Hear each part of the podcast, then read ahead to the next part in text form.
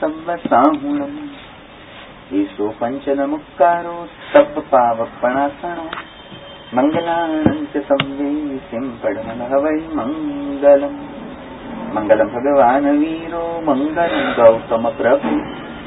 మంగళం సూరిభద్రాద్య జైనధర్మోత్తు మంగళం.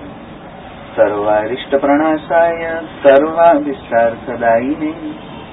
सर्वलब्धिनिधानाय श्रीगौतमस्वामिने नमः अज्ञानतिमिरान्धानां ज्ञानाञ्जनशलाकया नेत्रमुन्मीतं येन तस्मै श्रीगुरवे नमः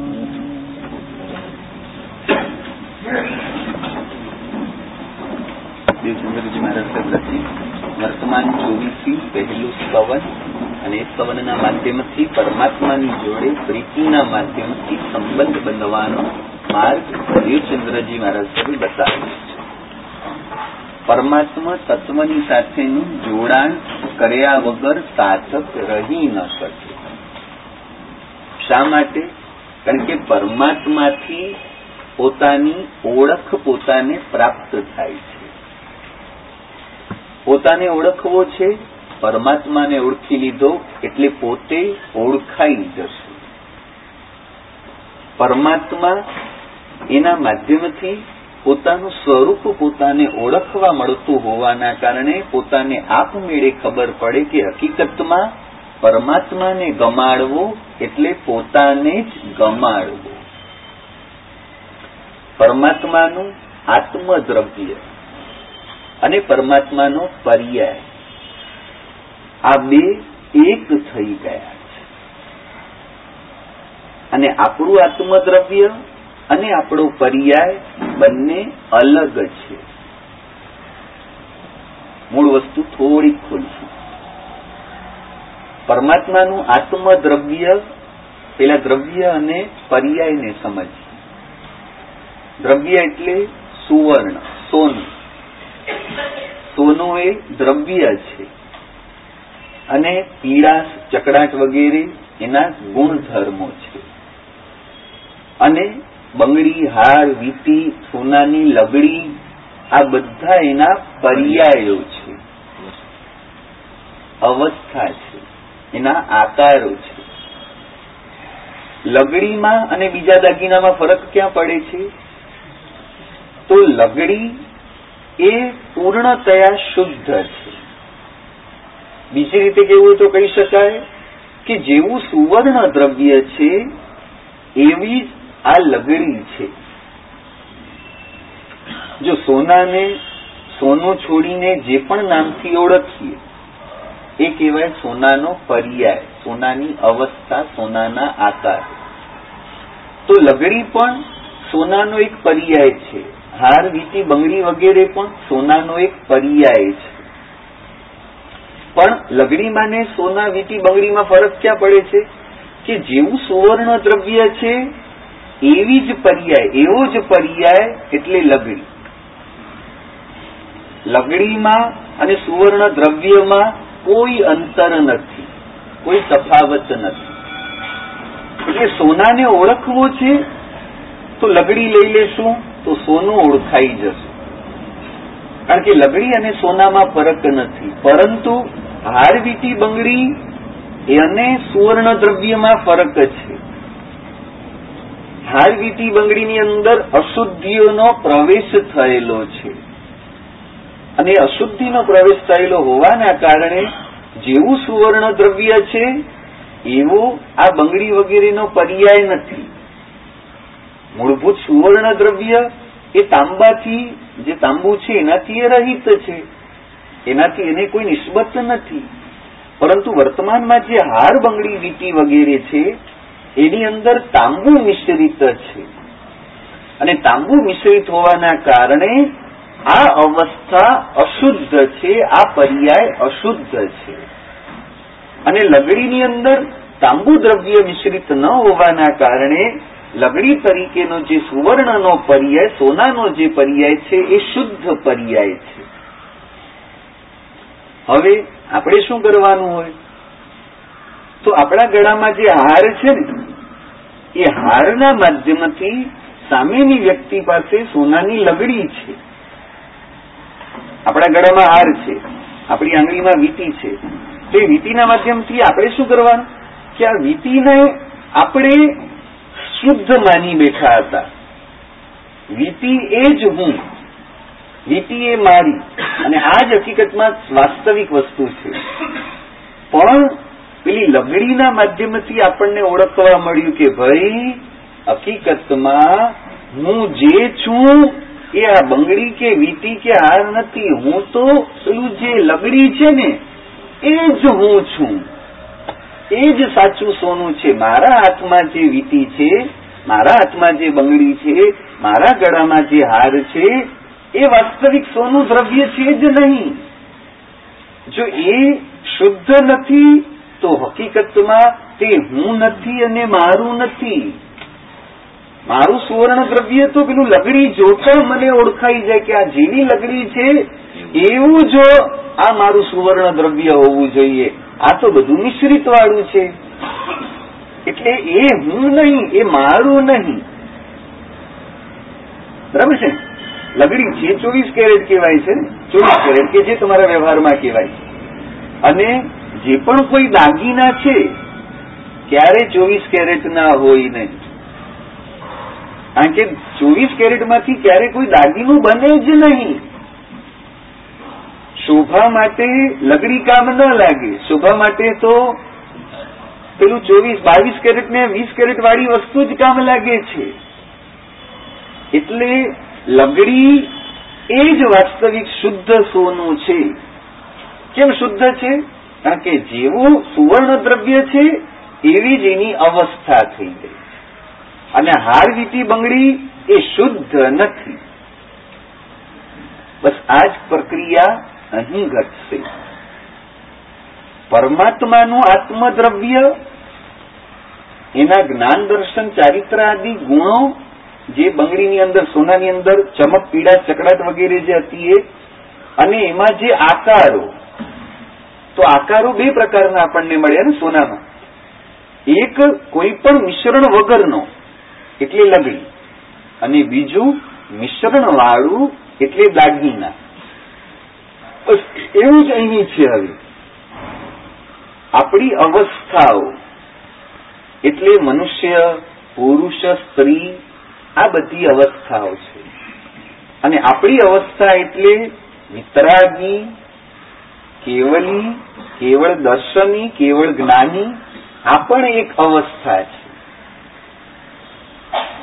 સમજાય છે નથી સમજાતું સોનાને સોનું છોડીને જે નામથી ઓળખવામાં આવે, એને કહેવાય સોનાનો પર્યાય. એ જ રીતે આત્માને, આત્મા છોડીને જે પણ નામથી ઓળખવામાં આવે, એને કહેવાય આત્માનો પર્યાય, આત્માની અવસ્થા.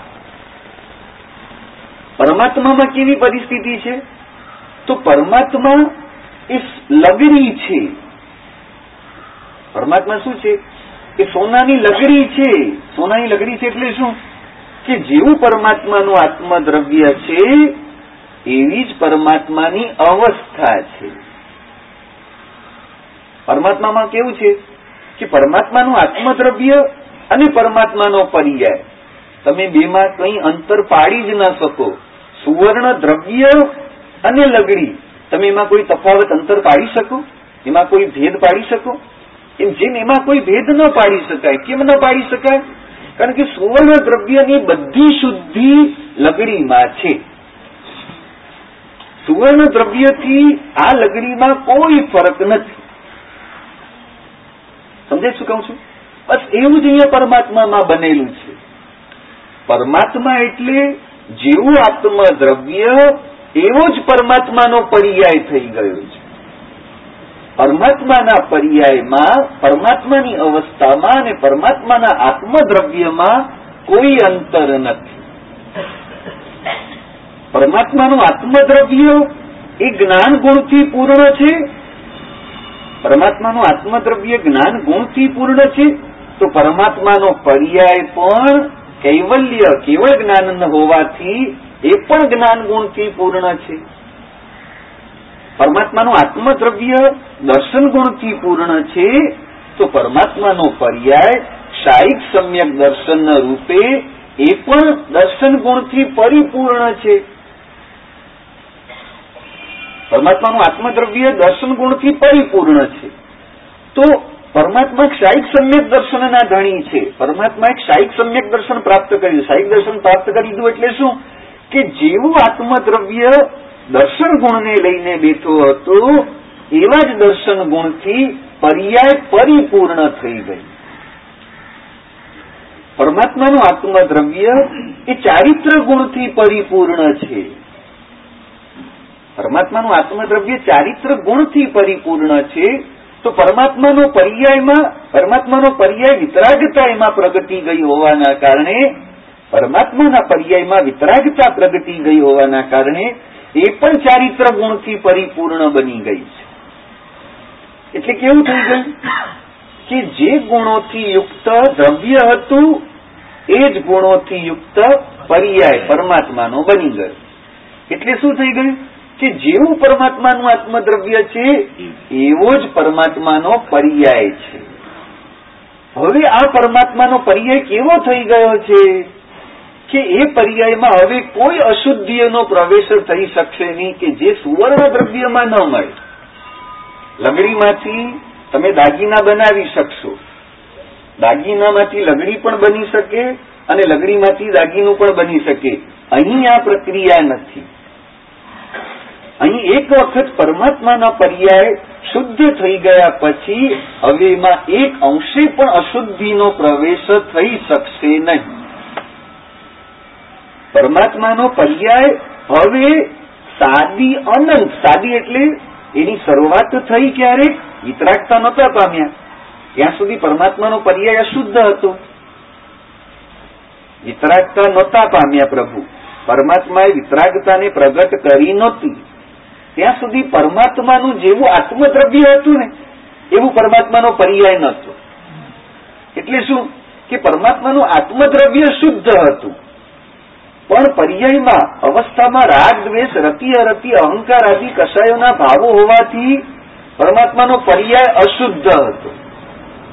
એટલે દ્રવ્ય શુદ્ધ હતું, પણ અવસ્થા અશુદ્ધ હતી. પણ વિતરાગતાની પ્રાપ્તિ થઈ ગઈ એટલે શું થઈ ગયું? કે હવે પર્યાય પણ શુદ્ધ થઈ ગયો.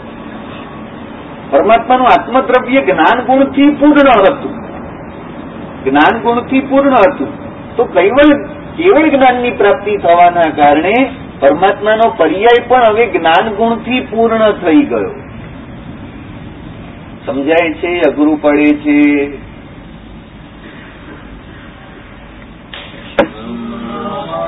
Thank સુખી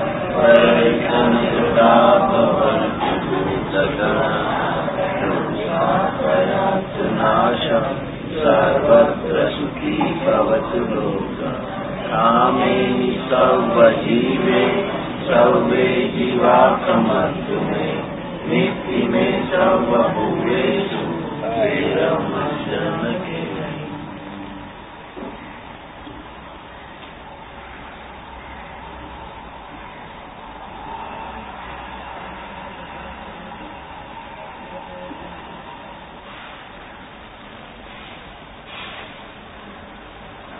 ન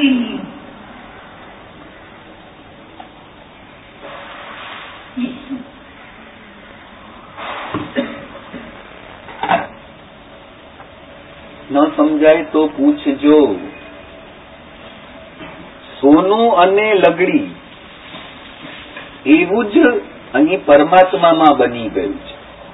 જેવું પ્રભુનું આત્મદ્રવ્ય એવી જ પરમાત્માની અવસ્થા થઈ ગઈ એટલે પરમાત્માનું આત્મદ્રવ્ય અને પર્યાય, કોઈ અંતર એમાં ન મળે.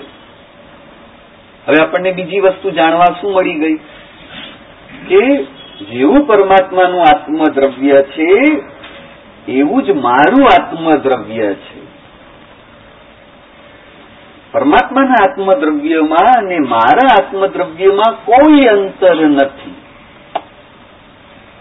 પરમાત્માના આત્મદ્રવ્યમાં અને મારા આત્મદ્રવ્યમાં કોઈ ફેરફાર નથી, કોઈ તફાવત નથી. એમ પરમાત્માના ગુણોમાં અને મારા ગુણોમાં પણ કોઈ તફાવત નથી.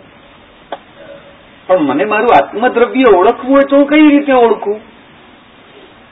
મારું આત્મદ્રવ્ય એ મારે ઓળખવું છે.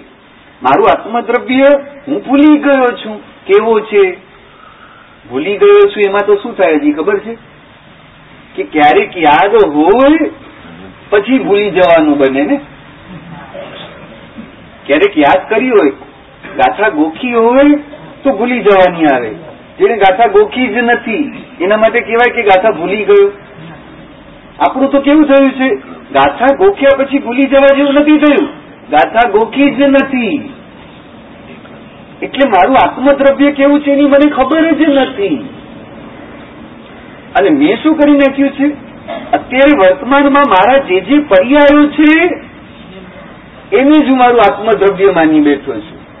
હું એટલે તો મનુષ્ય, હું એટલે તો પુરુષ, હું એટલે તો યુવાન, હું એટલે તો શ્રીમંત. આ બધું હું કરી બેઠો છું. હવે શું થાય? મારે મારું આત્મદ્રવ્ય ઓળખવું છે. તો આત્મદ્રવ્ય કેવી રીતના ઓળખી શકાશે? તો આત્મદ્રવ્યને ઓળખવું છે તો શું કરવાનું ખબર છે? કે આપણે હવે લાઇનસર વસ્તુ આપણે સમજીએ, જે આપણે હમણાં સમજી ગયા. કે પરમાત્માનો જેવું આત્મદ્રવ્ય છે, એવું જ પરમાત્માનો પર્યાય છે. અને પરમાત્માનું જેવું આત્મદ્રવ્ય છે, એવું જ મારું આત્મદ્રવ્ય છે. પરમાત્માનું જેવું આત્મદ્રવ્ય છે, એવો જ પરમાત્માનો પર્યાય છે. અને પરમાત્માનું જેવું આત્મદ્રવ્ય છે એવું જ મારું આત્મદ્રવ્ય છે તો એમ કહી શકાય ને કે પરમાત્માના આત્મદ્રવ્યથી પરમાત્માના પર્યાયમાં કોઈ અંતર નથી અને મારા આત્મદ્રવ્ય અને પરમાત્માના આત્મદ્રવ્યમાં કોઈ અંતર નથી તો એમ કહેવાય કે પરમાત્માનો પર્યાય અને મારા દ્રવ્યમાં કોઈ અંતર નથી A is equal to B and B is equal to C. Therefore, A is equal to C. કે બરાબર છે ને?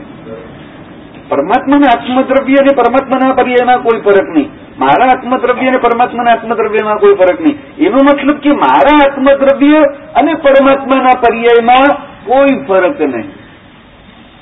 એનો મતલબ કે મારું આત્મદ્રવ્ય મારે ઓળખવું હોય તો પરમાત્માના પર્યાય એને હું ઓળખી લઉં. બરાબર ને, દીક્ષિત? મારું આત્મદ્રવ્ય મારી જે ઓળખવું છે, તો પરમાત્માનો પર્યાય ઓળખી લઉં. અને એમ કહી શકાય કે હકીકતમાં જે મારું આત્મદ્રવ્ય છે, એ જ પ્રભુનું આત્મદ્રવ્ય છે, અને જે મારું આત્મદ્રવ્ય છે, એ જ પ્રભુનો પર્યાય છે. એનો મતલબ કે પરમાત્માનો પર્યાય એટલે મારું આત્મદ્રવ્ય.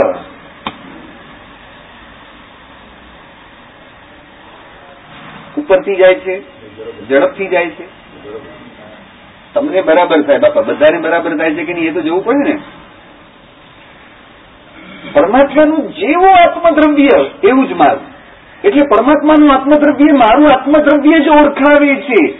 એનો મતલબ કે પરમાત્માનો પર્યાય એ મારું આત્મદ્રવ્ય ઓળખાવે છે. એટલે પરમાત્માને ગમાડવું, એટલે હકીકતમાં પોતાના આત્મદ્રવ્યને જ ગમાડવું. આ પકડાઈ ગયું? પંકજભાઈ બેઠું ને. પરમાત્માના પર્યાયથી મારું આત્મદ્રવ્ય ઓળખાય છે. એટલે પરમાત્માના પર્યાયને ગમાડવી એટલે પોતાના આત્મદ્રવ્યને જ ગમાડવું. જીવે પોતાના આત્મદ્રવ્યને નથી ગમાડ્યું, એટલે આત્મદ્રવ્ય અને આત્માના પર્યાયમાં અંતર પડી ગયું છે. ફરીથી જીવે પોતાના આત્મદ્રવ્યને ગમાડ્યો નહીં. એટલા જ માટે આત્માના પર્યાયો એ સાંસારિક ઊભા થયા. જીવે જો પોતાનું આત્મદ્રવ્ય ગમાડી દીધું હોત જીવે જો પોતાનું આત્મદ્રવ્ય ગમાડી દીધું હોત તો એના પણ પર્યાયો આત્મદ્રવ્ય જેવા, પરમાત્મા જેવા બની જ જાય. સમજાય શું કહું છું? કે ન સમજાય? ઉપરથી ગયું. પેલી વખત આવ્યો તો ક્યાંક અઘરું પડશે કદાચ. હાવ સહેલું જ છે આપણે. સોનું પકડી લીધું. તમે ધીમે ધીમે પાછળથી બધા આવ્યા કરો. અને અઘરું પડે. એમાં મારો ગુનો નહીં, મારો અપરાધ નહીં. પ્રમોદભાઈ, બરાબર છે ને? એમાં મારી કોઈ ભૂલ નહીં. પરમાત્માના જ્ઞાન, દર્શન, ચારિત્ર જેટલા જે ગુણો, જેટલા ગુણો, જેવા ગુણો છે એ જ ગુણો, એટલા જ ગુણો અને એવા જ ગુણો જગતના સર્વ જીવોના છે. સમજાય છે શું કહું છું? હું તમને પૂછી લઉં. કે બંગડીમાં રહેલું જે સોનું તાંબાથી મિશ્રિત છે, બંગડીમાં રહેલું સોનું જે તાંબાથી મિશ્ર મિશ્ર છે, શું એના ગુણધર્મો સુવર્ણ દ્રવ્યથી બદલાય છે? દુનિયામાં જેટલા સોનું દ્રવ્ય છે સુવર્ણ દ્રવ્ય છે બધા એક સરખા નહીં પરમાત્માના ગુણો તો પ્રકટ છે. આ તો આપણા પ્રગટ અપ્રગટની વાત નથી અહીંયા. જે સત્તા રૂપે ગુણોની વિચારણા છે એ રૂપે અહીંયા વાત ચાલે છે. દુનિયાના બધા સોના એક સરખા જ છે. દુનિયાના બધા સુવર્ણ દ્રવ્ય એક સરખા છે. અને દુનિયામાં રહેલા બધા સુવર્ણ દ્રવ્ય એક સરખા છે એટલા જ માટે એના બધાના ગુણધર્મો પણ એક સરખા જ છે. કોઈ ફરક નથી. હવે બીજી રીતે વિચારીએ આપણે. સમજાય તો સમજાય, આપણી વાત હમણાં શું થઈ? કે પરમાત્માના પર્યાયને ગમાડવું એટલે શું? પોતાના આત્મદ્રવ્યને ગમાડવો. હવે બીજી રીતે વિચારો કે ભાઈ જેને પોતાનું આત્મદ્રવ્ય ગમી ગયું હોય, એને પરમાત્માનો પર્યાય ગમ્યા વગર રહે જ નહીં. પરમાત્મા કોને ન ગમે? જેને પોતાનું આત્મદ્રવ્ય નથી ગમ્યું, એને પરમાત્મા ગમી ન શકે. જેને પોતાનું આત્મદ્રવ્ય ગમાડવું નથી. હવે એની નીચેની ભૂમિકા વાત કરી. આપણે એના કરતા એક પગથિયું નીચે ઉતરીને. જેને પોતાનું આત્મદ્રવ્ય ગમાડવું નથી, એને પરમાત્માનો પર્યાય પરમાત્મા ગમે એ બની ન શકે. અને જેને પોતાનું આત્મદ્રવ્ય ગમાડવું નથી, એટલા માટે એને પરમાત્મા ગમી ન શકે. અને એટલા જ માટે એને સંસાર, સંસારના પદાર્થો, સંસારની વ્યક્તિઓ, સંસારના ભાવો ગમશે કેમ શું થયું? બરાબર ને? તમને તમારો દીકરો કેમ ગમે છે?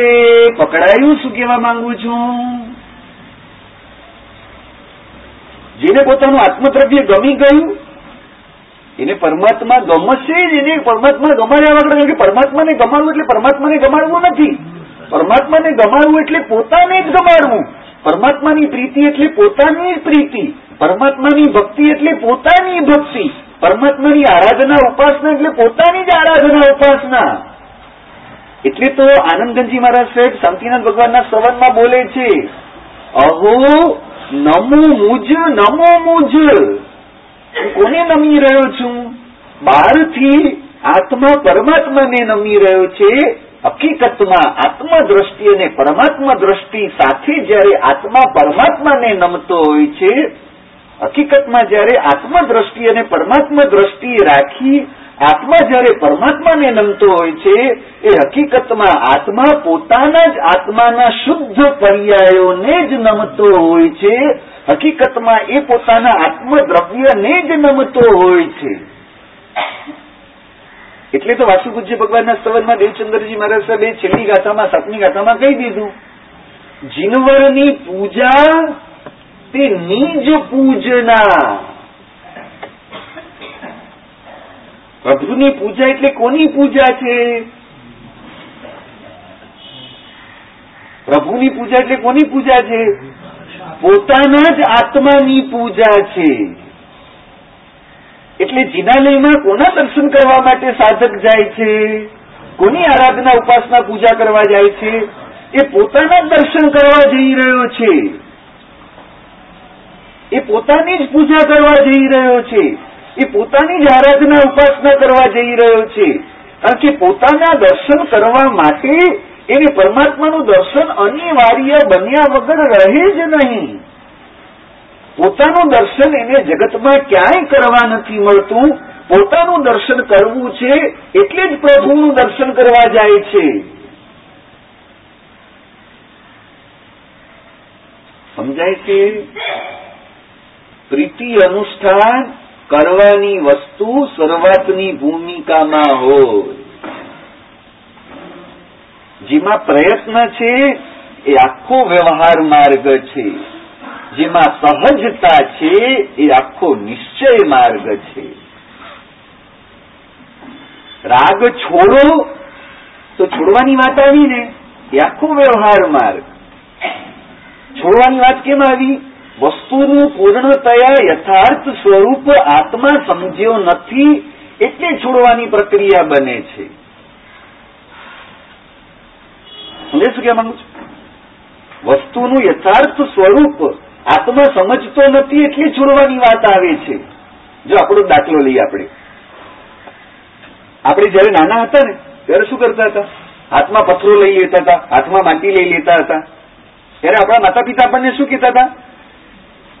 કે માટી છોડી દે આ પથ્થરો છોડી દે છોડી દેવાનું કહેતા હતા કેમ છોડી દેવાનું કહેવામાં આવતું હતું કારણ કે માટીનું યથાર્થ સ્વરૂપ એ વખતે આપણી ભૂમિકા ઉંમરની કચાસના કારણે આપણે સમજ્યા નહોતા એટલે માટીને પકડતા હતા અને એટલા જ માટે માટી છોડવાનું આપણા માટે માતા પિતાને કેવું પડતું હતું હવે અત્યારે કોઈએ આપણને માટી છોડવાનું કેવું પડે છે કેમ નથી કેવી કેવું પડતું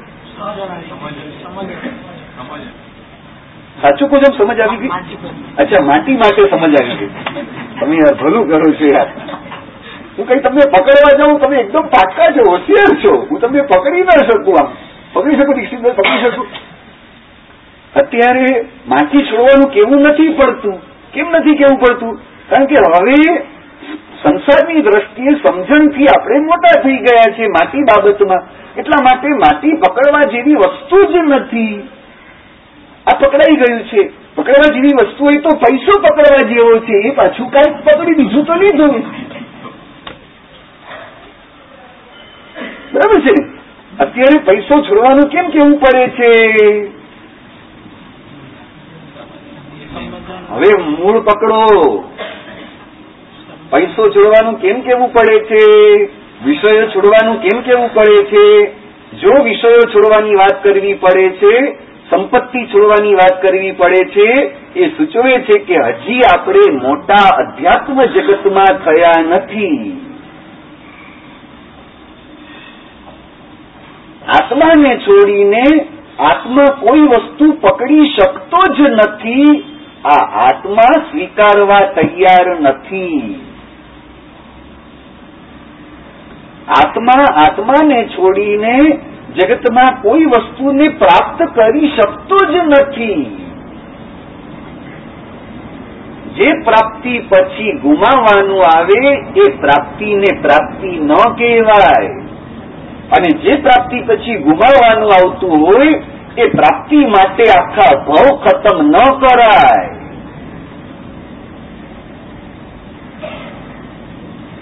જે પ્રાપ્તિ પછી ગુમાવવાની વાત આવે છે ને એને પ્રાપ્તિ ન કહેવાય.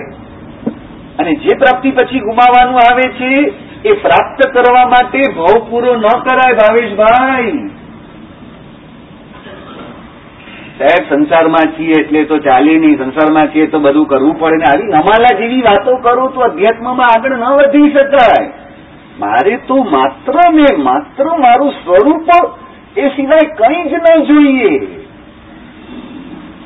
એટલે વાત શું આવી? કે જ્યાં છોડવાની વાત છે, ત્યાં સમજની કચાશ છે.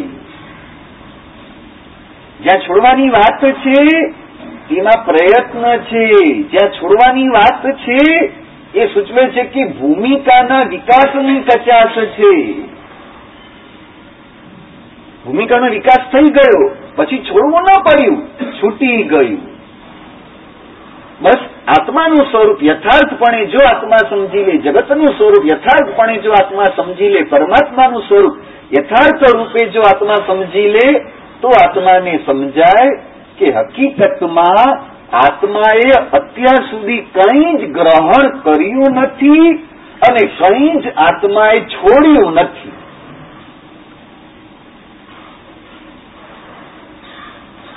યથાર્થપણે જગતનું સ્વરૂપ, પરમાત્માનું સ્વરૂપ, પોતાના આત્માનું સ્વરૂપ જે સમજી લે, આત્માએ એકે વસ્તુ ગ્રહણ કરી જ નથી. આત્મા એકે વસ્તુ છોડી જ નથી. પણ ગ્રહણ કરવાના અજ્ઞાન ભાવો છે, એટલે જ છોડવાના ભાવો બતાડવા પડે ક્યાં દિમાગ મેં ગુસરા રહા હૈ કે નહીં ગુસરા રહા હૈ कि ऊपर से जा रहा है प्रमोद भाई what is the meaning of ગ્રહણ ગ્રહણનો અર્થ શું હું તમને બીજી રીતે કહું શું તમે શરીરને ગ્રહણ કરેલું છે ખરું તમે તમે એટલે તમે હા આત્માએ શું શરીરને પણ ગ્રહણ કરેલું છે ખરું શૈલેષભાઈ આત્માએ શરીરને ગ્રહણ નથી કર્યું?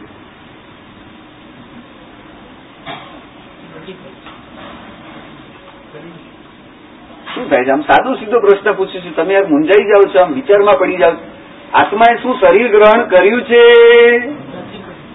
નહીં. શું ગપ્પા મારો છે હું તો બધું બોલું. તમે બધું જ કર્યું છે. નામ કર્મની જો આત્માએ જ ગ્રહણ કર્યું છે જો? એક વ્યવસ્થિત માણસ નીકળ્યા. તમે બધા વ્યવસ્થિત છો જ નહીં. તમારે ખાલી બોલવાનું કંઈક છે અને માનવાનું કંઈક જુદું છે. તમે ખાલી બોલો છો. માનવામાં છે. સાચું બોલું છું જે સમજો છો ને, એ જો માનવામાં આવી જાય ને, તો કામ થઈ જાય. જે જે સમજો છો ને, એ માનવામાં નથી લાવતા, એટલે સંસાર સારી રીતે ચાલે છે.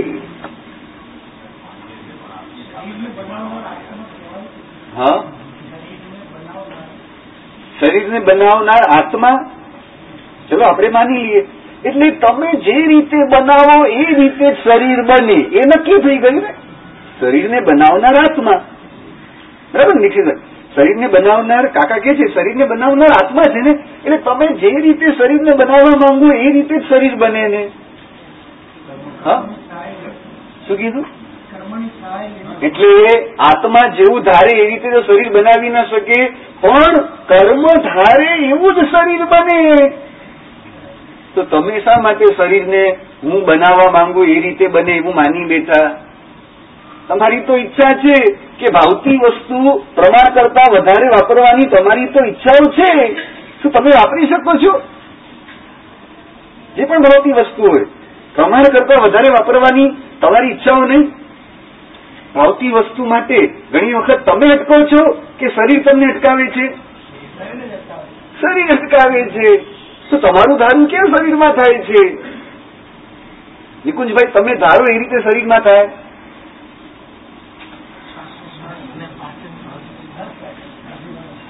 હા? અચ્છા, એટલે તમારા શરીરમાં તમે ધારો એ રીતે ન થાય તો તમારી ઓફિસમાં તમે ધારો એ રીતે જ થાય ને? તમારા ઘરમાં તમે જે રીતે ધારો એ રીતે જ થાય ને.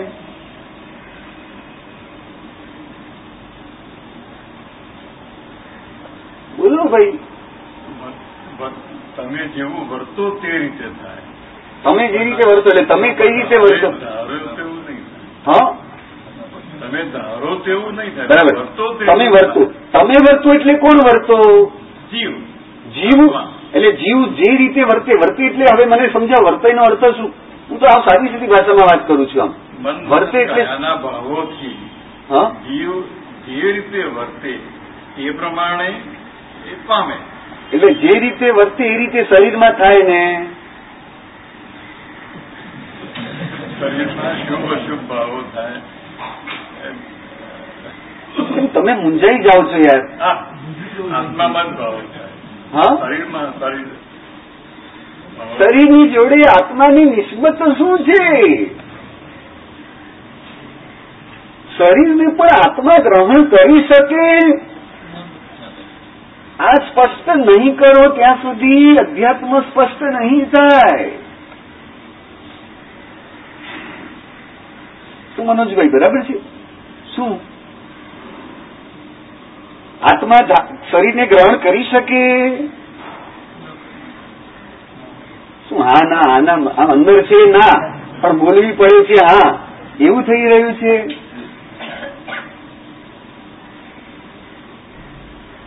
શું માનો છો? ગ્રહણનો અર્થ શું, કિશોરભાઈ? તમે કપડાને ધારણ કર્યા છે ને ગ્રહણ કર્યા છે ને, એટલે તમે કપડાને ગ્રહણ કરી શકો ને?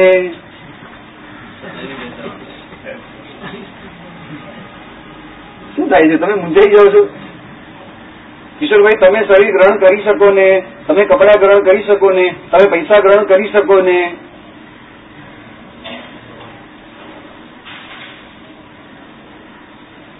બોલો ભાઈ, તમે આખો સંસાર ગ્રહણ કરી શકો ને. કેમ? તમને હું મોટું જસ આપવા માંગુ છું. તમે આખો સંસાર, આખું ઘર આખો ધંધો, આખો પરિવાર બધું ગ્રહણ કરી શકો ને. અરવિંદભાઈ ગ્રહણ કરી શકો ને? નહીં. કેમ, ધંધો કોણ ચલાવે છે?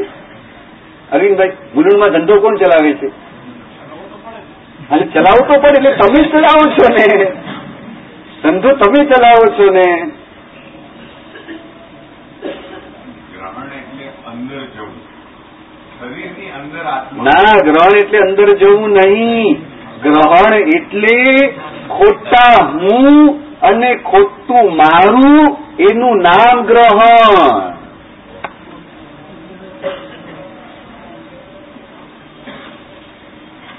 ગ્રહણનો અર્થ આ સિવાય બીજું કંઈ જ તત્વ દ્રષ્ટિથી નથી.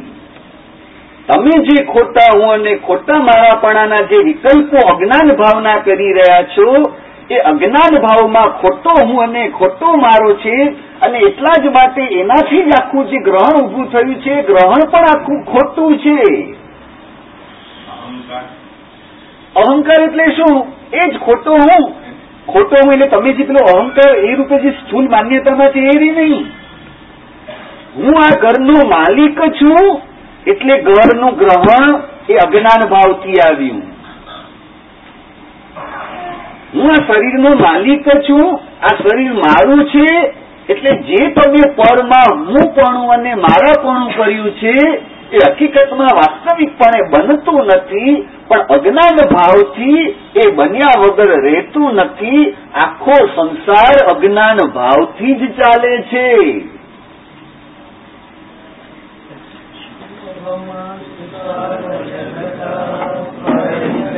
Thank એ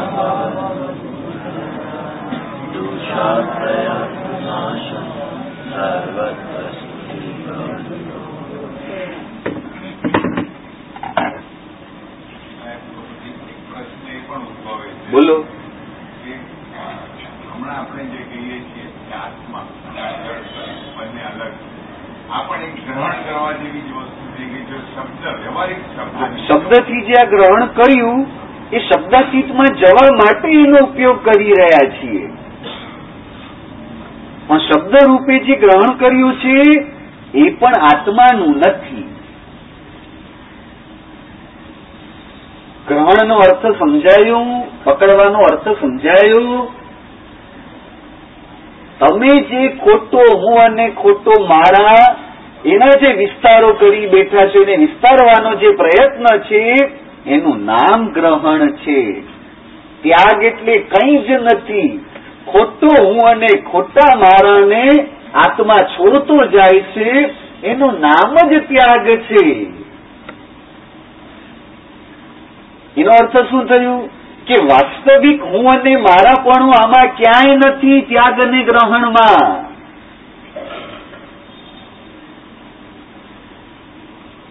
ત્યાગ ગ્રહણ બાહિર કરે મૂઢ કુશલ અંતરંગ. સમાધિ શતકની અંદર મહોપાધ્યાય યશોજી મહારાજ સાહેબે શબ્દો વાપર્યા ત્યાગ ગ્રહણ બાહિર કરે. બહારની વસ્તુમાં ત્યાગ અને ગ્રહણના વિકલ્પો લાવે છે. એ કોણ કરે છે? બહારની વસ્તુઓ. બહારની વસ્તુ એટલે આત્માને છોડીને બધી બહારની વસ્તુ આમ તો થાય. એટલે બહારની વસ્તુ, એમાં ત્યાગ અને ગ્રહણ, એ કોણ કરે? એ કોણ કરે? મૂઢ. હું તમને મૂઢ નથી કહેતો. મોપાધ્ય મહારાજ કહે છે, ત્યાગ ગ્રહણ બાહિર કરે મૂઢ. કુશળજીઓ જે છે, એ શું કરે છે? એ અંતરંગ વસ્તુનો ત્યાગ અને ગ્રહણ કરે છે.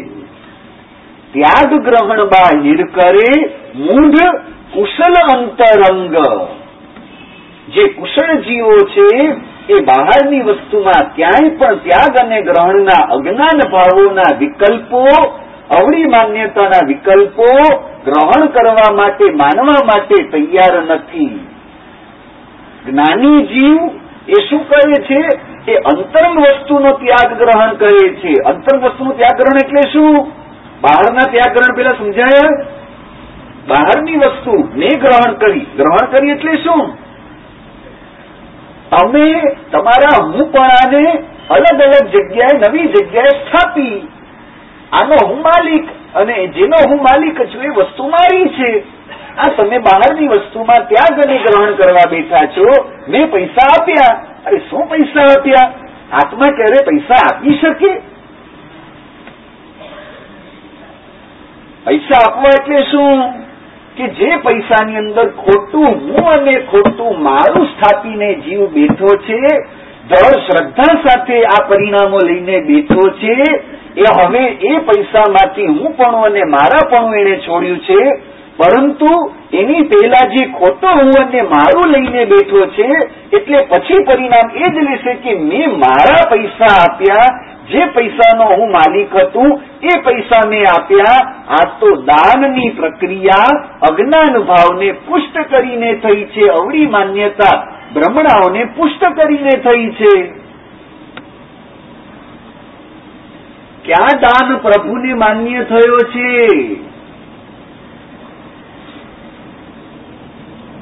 કિશોરભાઈ, સમજાય જગરું પડે. પૈસા કઈ રીતે આપો છો? આ પૈસાનો હું માલિક છું અને આ પૈસા મારા છે. આ અજ્ઞાન ભાવો રાખી અને જેનો હું માલિક છું એ હું આપું છું. જે મારા હતા એ હું આપું છું. આ તો અજ્ઞાન ભાવ જ પુષ્ટ કરવાની પ્રક્રિયા થઈ.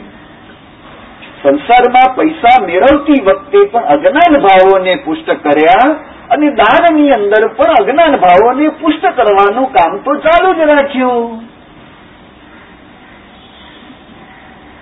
શું ભાઈ આકરું લાગે? દાન કરીને અજ્ઞાન ભાવ પાતળો પડ્યો?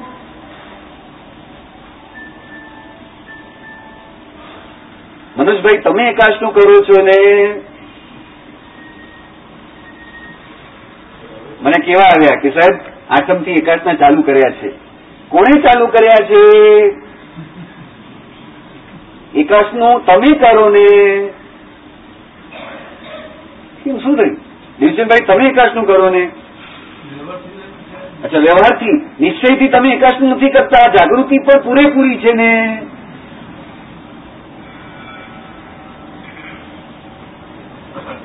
ક્યાં પકડાય છે? શું કરી રહ્યા છીએ આપણે?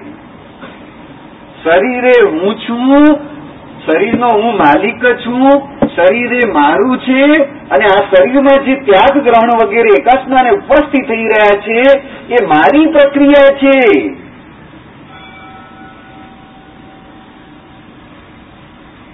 શું આજ કર્યું કે બીજું કઈ કર્યું?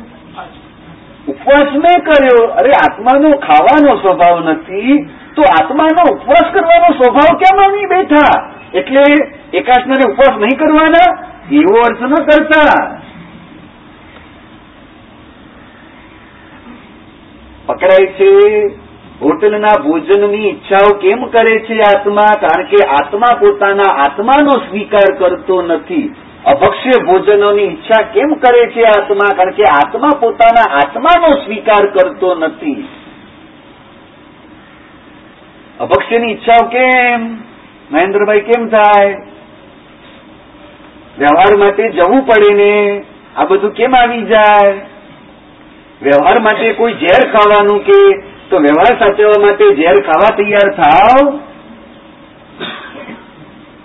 કોઈનું મન ન બગડે, કોઈને ખોટું ન લાગે તો ઝેર ખવાય ને. પ્રભુને ખોટું ન લાગે, એનો વિચાર કરાય કે ન કરાય? બોલો ભાઈ કોઈને ખોટું ન લાગે, એની ચિંતા કરનારા પરમાત્માને ખોટું ન લાગે, એની ચિંતા લેશ માત્ર પણ નહીં ને તમને. કારણ કે પરમાત્માની ઉપેક્ષા કરવી, પરમાત્માના વચનોની ઉપેક્ષા કરવી, એમાં પરમાત્માનું કંઈ નથી બગડતું. પરમાત્માને પરમાત્માના વચનોની ઉપેક્ષા એટલે પોતાના જ આત્માની પોતાના હાથે ઉપેક્ષા છે. હવે જે પોતાના આત્માની જ ઉપેક્ષા કરી બેઠો છે, હવે પાપ કરે તો ઠીક, ન કરે તો ઠીક, બધું સરખું જ અપેક્ષાએ થયું.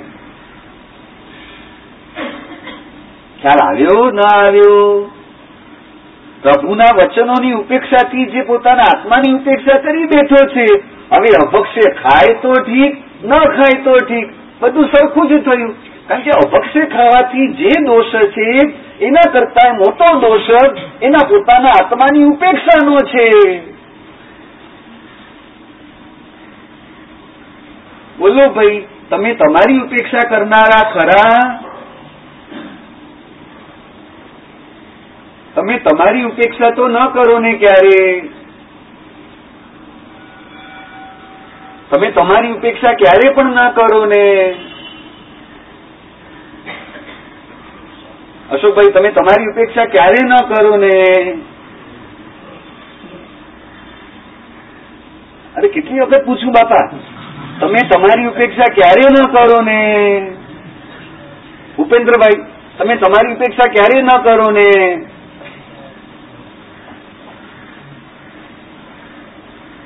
દિવાંગભાઈ, તમે તમારી ઉપેક્ષા ક્યારે ન કરો ને?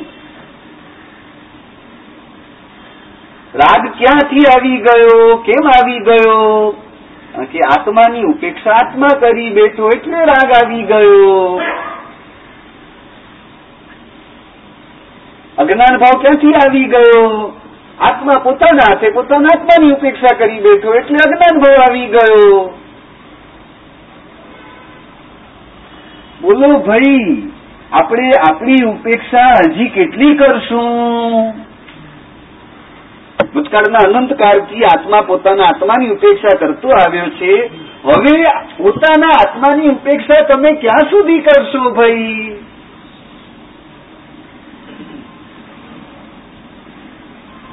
બોલો ભાઈ, જગતની ઉપેક્ષા કરાય કે પોતાના જાતની ઉપેક્ષા કરાય?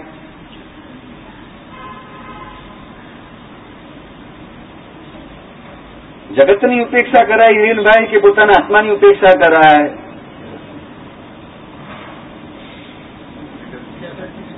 ના યાર જગતની ઉપેક્ષા કરાતી હશે કઈ યાર મૂર્ખ થઈ ગયા છો આત્મધર્મ પાળવો તો જગતની અચ્છા પામવો હોય તો ને ક્યાં પામવો છે યાર મને કહે છે કે સાહેબ આત્મા પામવો હોય તો જગતની ઉપેક્ષા કરવી જ પડશે પણ આત્મા પામવો છે કોને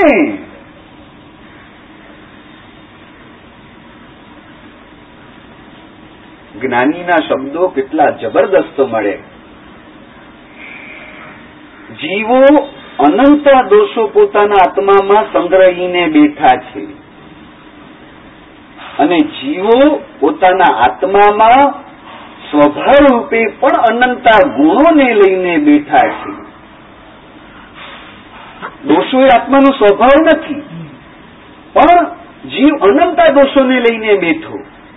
અને ગુણો એ સ્વરૂપે જ આત્મા છે, એટલે આત્મા અનંતા ગુણોને પોતાની સત્તામાં, આત્માની સત્તામાં લઈને બેઠો. સૌથી અનંતા દોષોમાંથી સૌથી મોટામાં મોટો દોષ કયો?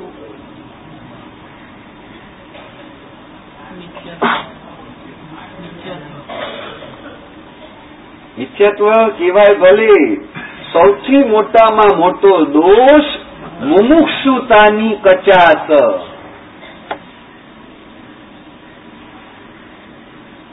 જ્યાં મુમુક્ષુતા નથી ત્યાં જ બધા દોષો આવીને ભેગા થાય છે મુમુક્ષુતા એટલે પોતાના આત્માને પોતાના આત્માને સર્વ પરથી મુક્ત થવાની અભિલાષા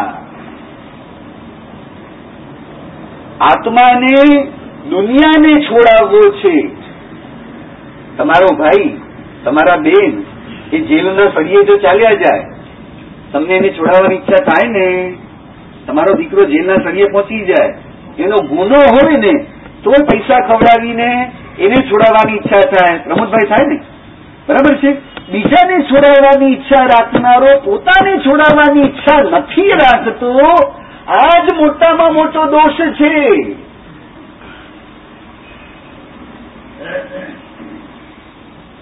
બોલો ભાઈ, તમને તમને છોડાવવો છે? દીપકભાઈ, છોડાવવો છે તમારે તમને?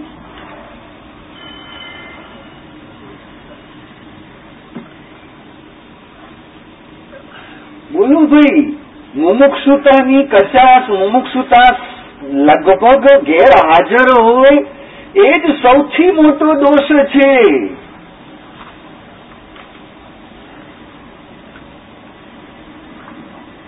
બોલો ભાઈ, તમે તમારી જાતને શેનાથી છોડાવવા માંગો છો એ કહો. જો માંગો છો એટલે આ પરિણામની અંદર વાત છે. પ્રવૃત્તિમાં વાત નથી, પરિણામની અંદર આત્મા પોતાને શેનાથી છોડાવવા માંગે છે એટલું કહો. શું આત્મા આ સંસારથી મોક્ષની ઈચ્છા રાખનારો બધું ભ્રમણાત્મક છે બધું ગપગોળા છે. સંસારથી પોતાની જાતને છોડાવવાની ઈચ્છા રાખનારો, તમે જે ઘરમાં છો, એ ઘરમાંથી તમે તમારા આત્માને છોડાવવાના પરિણામો ધરાવો છો. પરિણામો, દીક્ષાની વાત નથી આમાં, મનોજભાઈ. તમે તમારા આત્માને ઘરથી છોડાવવાના પરિણામો રાખો છો તમે તમારા આત્માને, તમારી પાસે રહેલું આ શરીર છે, આ શરીરથી તમારા આત્માને છોડાવવાની અભિલાષા રાખો છો?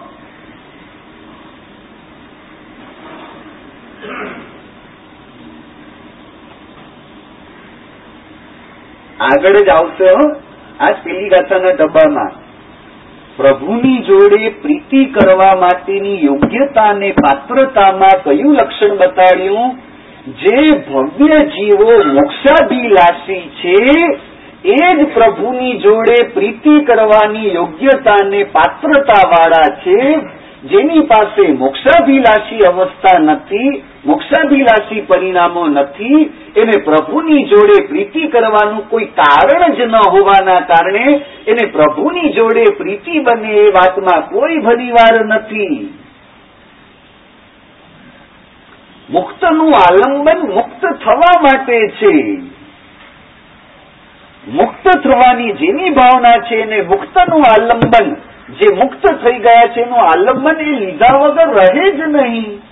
જેને ડોક્ટર થવું છે, ડોક્ટરનું આલંબન જરૂરી છે ને. જેને વકીલ થવું છે ને વકીલનું આલંબન જરૂરી છે ને. એમ જેને મુક્ત થવું છે ને મુક્તનું આલંબન લીધા વગર ચાલે જ નહીં. તમે કોના આલંબને જીવો છો? મુક્તના આલંબને કે જે બંધનોથી યુક્ત છે એના આલંબને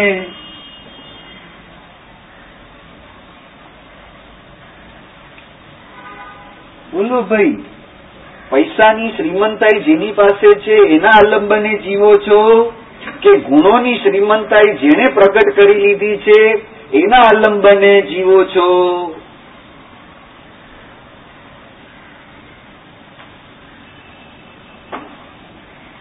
બોલો આલંબન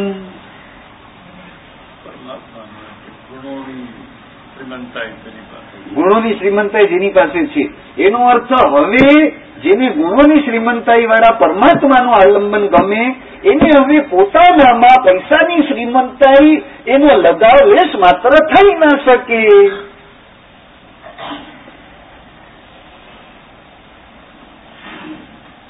બરાબર ને?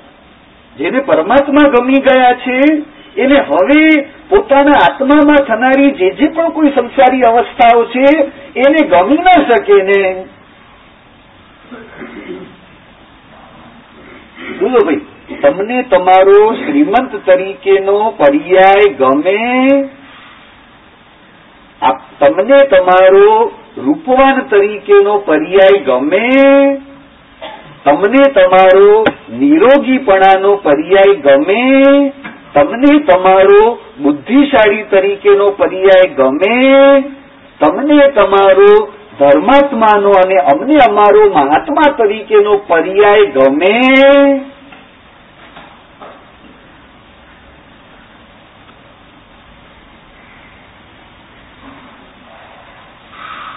તમને પરમાત્માનો પર્યાય ગમી ગયો છે ને? જો પરમાત્માનો પર્યાય ગમી ગયો હોય, તો એને સાંસારિક પર્યાયો, સાંસારિક અવસ્થાઓ, એ ગમે?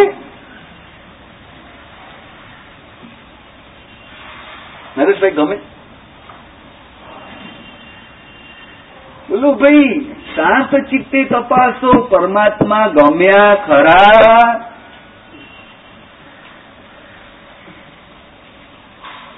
કેવું છે A is equal to B B is equal to જે રીતે આપણે કીધું કે C is equal A A is equal to yes sir C નું જે ડી આવે છે ઈ નથી બધાને ગમતું સી નું ડી પર્યાયમાં જે આવવું જોઈએ એ ડી તો તમે.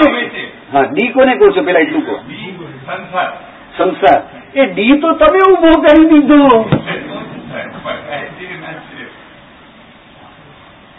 આ બધું આપણે જે કીધું આ ગમે ગમે ગમે. ગમવું ન જોઈએ પણ છતાં ગમે છે. છતાં ગમે છે. કેમ ગમે છે? સામે કેમ ગમે છે? હવે એ તપાસો.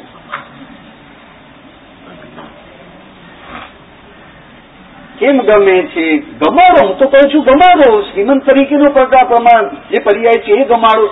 જે તમે મકાનના માલિક તરીકેના પર્યાયમાં છો એ ગમાડો. બધું ગમાડો. ના, નહીં, ગમાડો. હવે શા માટે ગમાડવાનું? એનું મને કારણ બતાડો જે હું તમને ગમાડવાની છૂટ આપું છું ને અહીંયા આવનાર કોઈ આવું નહીં કીધું હોય કદાચ. હું તમને કહું છું, ગમાડો. હવે શા માટે ગમાડવું એ મને જણાવો.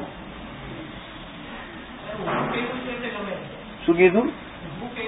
હા ઉભું કર્યું. કેમ ઊભું કર્યું છે એ જણાવો.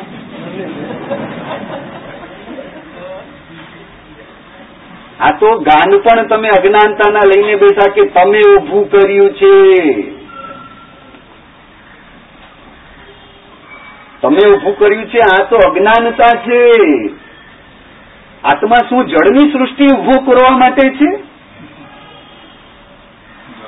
જો સમજી રાખો, બ્રહ્મા ઈશ્વરના સૃષ્ટિના સર્જનાર જે કીધા છે ને, બ્રહ્મા ઈશ્વર, ઈશ્વરને સૃષ્ટિના સર્જનાર કીધા છે ને, સૃષ્ટિના સર્જનાર એક જ નથી ખાલી.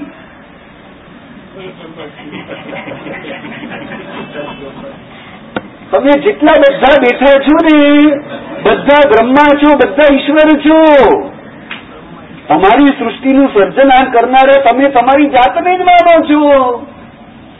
જેમ ક્યાં સમજાય છે ને, કે સૃષ્ટિનું સર્જન ક્યારે ઈશ્વર કરી ના શકે? સમજાય છે ને? સૃષ્ટિનું સર્જન ક્યારે ઈશ્વર ન કરી શકે? ઈશ્વર એટલે આત્મામાં રહેલો પરમાત્મા એ ક્યારે પણ જળની સૃષ્ટિનું સર્જન, પરની સૃષ્ટિનું સર્જન કરી ન શકે, આ કેમ સમજતા નથી? ખાલી ઈશ્વર સૃષ્ટિના સર્જનહાર નથી, એટલા માત્રથી કામ ન થાય. એનાથી તમને આ પકડાવવું જોઈએ કે તમે ક્યારે પણ કોઈ વસ્તુ ઊભી કરી શકો નહીં નહીં અને નહીં જ. આ કેમ પકડતા નથી? ખાલી ઈશ્વર માટે કે બ્રહ્મા માટે વિચારવાથી આપણને કોઈ કામ નથી, કોઈ લાભ નથી. એનાથી આપણું તત્વ પકડાય કે જો એક આત્મા ક્યારે સૃષ્ટિનું સર્જન કરી નથી શકતો, એક પણ પરની સૃષ્ટિનું સર્જન નથી કરી શકતો, તો મારો આત્મા કઈ રીતે પરની સૃષ્ટિનું સર્જન કરી શકે? જળથી જળ ઊભું થયું છે, જીવ કેમ એમાં ભૂલો પડે છે? પુણ્યરૂપી જળથી પુણ્યરૂપી જળથી તમારી પાસે જળનો ઠઠારો ઊભો થયો. હવે આ પુણ્યરૂપી જળ પણ ક્યાંથી આવ્યું? જીવ જળના નિમિત્તે ભાવો કરતો હતો. પરના નિમિત્તે એને ભાવો ભૂતકાળમાં કર્યા હતા. એટલા માટે પુણ્યની જળની સૃષ્ટિનું સર્જન આત્મામાં થયું છે. અને આ જ પુણ્યરૂપી જળ, જો બધું જળથી જ જળ આવી રહ્યું છે આત્મા પોતાના આત્મભાવ ચૂકી ગયો એટલે જળની દુનિયા ઊભી થઈ છે. પરના નિમિત્તે ભાવો કર્યા, પરના નિમિત્તે ભાવો કર્યા એટલે પર એવા પાપ અને પુણ્યથી આત્મા જોડાયો અને એ પર એવા પુણ્ય અને પાપથી વર્તમાનની અંદર જળ એવા બીજા પૂતગલોનો છઠારો જળનો છઠારો ઊભો થયો. આત્માનું આમાં ક્યાંય કામ થયું નથી. કારણ કે પુણ્ય તો મારું ને પુણ્ય ક્યાંથી આવ્યું? આત્માએ પોતાના આત્માના આધારે ભાવો જો કર્યા હોય, તો એક કર્મના બંધ ન થાય. આત્મા પોતાના આત્માના આધારે જો ભાવો કરે, તો નિર્જરાને મોક્ષ માર્ગ સિવાય બીજું કંઈ જ ન બને. શા માટે ઊભું કર્યું દીપકભાઈ? તમે ઊભું કર્યું ને? શા માટે ઊભું કર્યું? માત્ર ને માત્ર મૂળ વસ્તુ આ જ કે જીવ પરથી જ સુખની શ્રદ્ધા લઈને બેઠો છે, એટલે જ પરની અંદર ખોવાઈ જવાનું કોઈ દુઃખ છે નહીં, પણ આનંદ છે. આત્માને પરથી સુખની શ્રદ્ધા અનંત પ્રમાણમાં લઈને બેઠો છે એટલે જ પરનો અનંત સંસાર ઊભો થયો છે. આત્માએ પોતાના આત્માથી અનંત સુખની શ્રદ્ધા કરી નહીં, એટલે જે નજીકમાં હતું એની ઉપેક્ષા કરી અને જે દૂર છે એમાં જ ખોવાઈ જવાની પ્રક્રિયા થઈ છે. સમજાય છે? નથી સમજાતું? રાગા, સમજાયું? શ્રીમંત તરીકેનો પર્યાય કેમ ગમે છે? કારણ કે આ શ્રીમંતતાના પર્યાયથી જ, અવસ્થાથી મને સુખ મળશે. વિષયોની અંદર વિષય આસક્તિનો પર્યાય કેમ ઊભો થયો? કારણ કે વિષયોથી જ જીવ સુખની શ્રદ્ધા લઈને બેઠો. પકડાય છે? એટલે આખો સંસાર અબ્રહ્મથી જ ચાલે છે. અબ્રહ્મનું સેવન એટલે શું? સાધુપણામાં બ્રહ્મચર્ય સ્વીકાર્યા પછી પણ જો ભોજનના દ્રવ્યથી અથવા તો ખ્યાતિ અને પ્રખ્યાતિથી જો સુખની માન્યતા છે, એનો અર્થ એને આત્માનું જે બ્રહ્મ તત્વ છે, એ છોડીને બાકીનું આખું જગત એ અબ્રહ્મ તત્વ છે અને એ અબ્રહ્મનું સેવન કરે છે, એટલે સંસાર ચાલે છે. પોતાના આત્મામાં બ્રહ્મનું જો સેવન કરે છે, તો સંસાર લાંબો ચાલી શકતો નથી. જીવે અબ્રહ્મના સેવનથી જ સુખની શ્રદ્ધા કરી છે. તમે જે અબ્રહ્મનું સેવન કહો છો, એ તો બહુ સ્થૂલ અબ્રહ્મ સેવન છે. એ તો થોડાક સમય માટેનું જ અબ્રહ્મનું સેવન છે. બાકી મોટા ભાગનો સમય નહીં, સંપૂર્ણ સમય અબ્રહ્મ એટલે આત્માને છોડીને બાકી બધું અબ્રહ્મ છે. એનાથી જ સુખની શ્રદ્ધા રાખી અને એટલા જ માટે અબ્રહ્મનું સેવન ચોવીસે કલાક નહીં અનંત ચાલુ છે. હવે તો ભાઈ આત્મારૂપી બ્રહ્મના ભોગી થવાની પ્રક્રિયા પરમાત્માથી કર્યા વગર આત્માને સુખ ન મળે. કઈ રીતે આમાં હજી આગળ વધાય? વિશેષ વાત આવશે જ્ઞાનના